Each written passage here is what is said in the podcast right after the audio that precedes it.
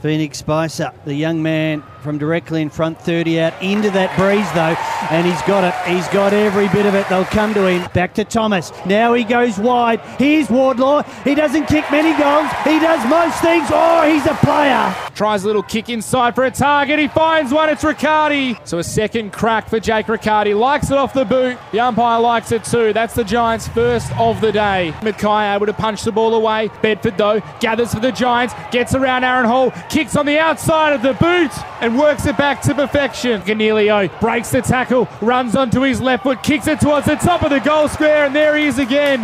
The 188 centimetre truck of an Irishman. Callum Brown runs in back to back goals for the Irishman. Callum Wood running past. Can go longer than he wants, but goes short. Callum Brown getting away again. Seven goals for his career. He's kicked two already today, and that one is straight through the middle. Zeeble, a booming kick inside forward 50. Coleman Jones got rid of Haynes, handball to Thomas running past, his kick on goal, low, spearing, dribbling, and perfect. Briggs, the ruckman, he gets it to boot. It didn't get there clean, but it's got there to Green, and he can finish. Of course he can. Just get it to Toby. It's heading towards the boundary line. Oh, they're still in this. They're still in this as Scott turns. His ball's not 15.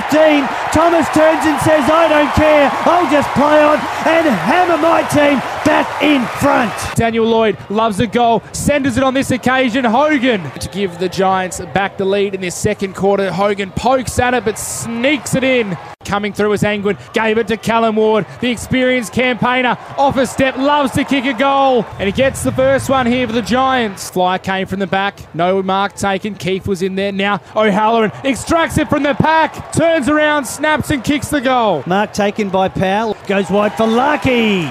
And he gets it. No liquid paper needed here. There it is. Good boy. Nick Larkey just does not miss. Kicks it up towards half forward. Oh. Flying at the back was Riccardi. Oh, He's 50? tried to handball Yep. that.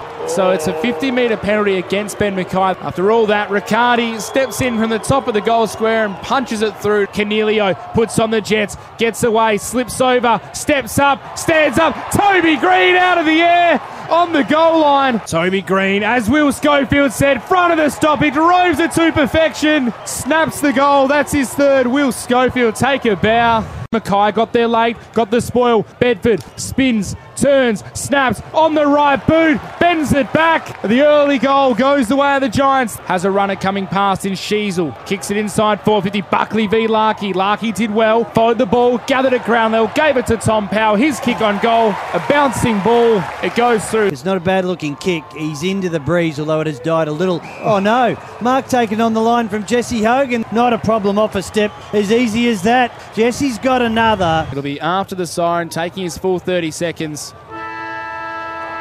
Harry Rowston, game number seven, came on as the sub. I think they know they're walking in with him. He drills it through. They come from everywhere, the Giants. They get around the young man. But the Giants take the win. The final margin 28 points at Blundstone Arena. North Melbourne once again put up a bit of a fight, but they fall away. And the Giants get the chocolates down in Tasmania.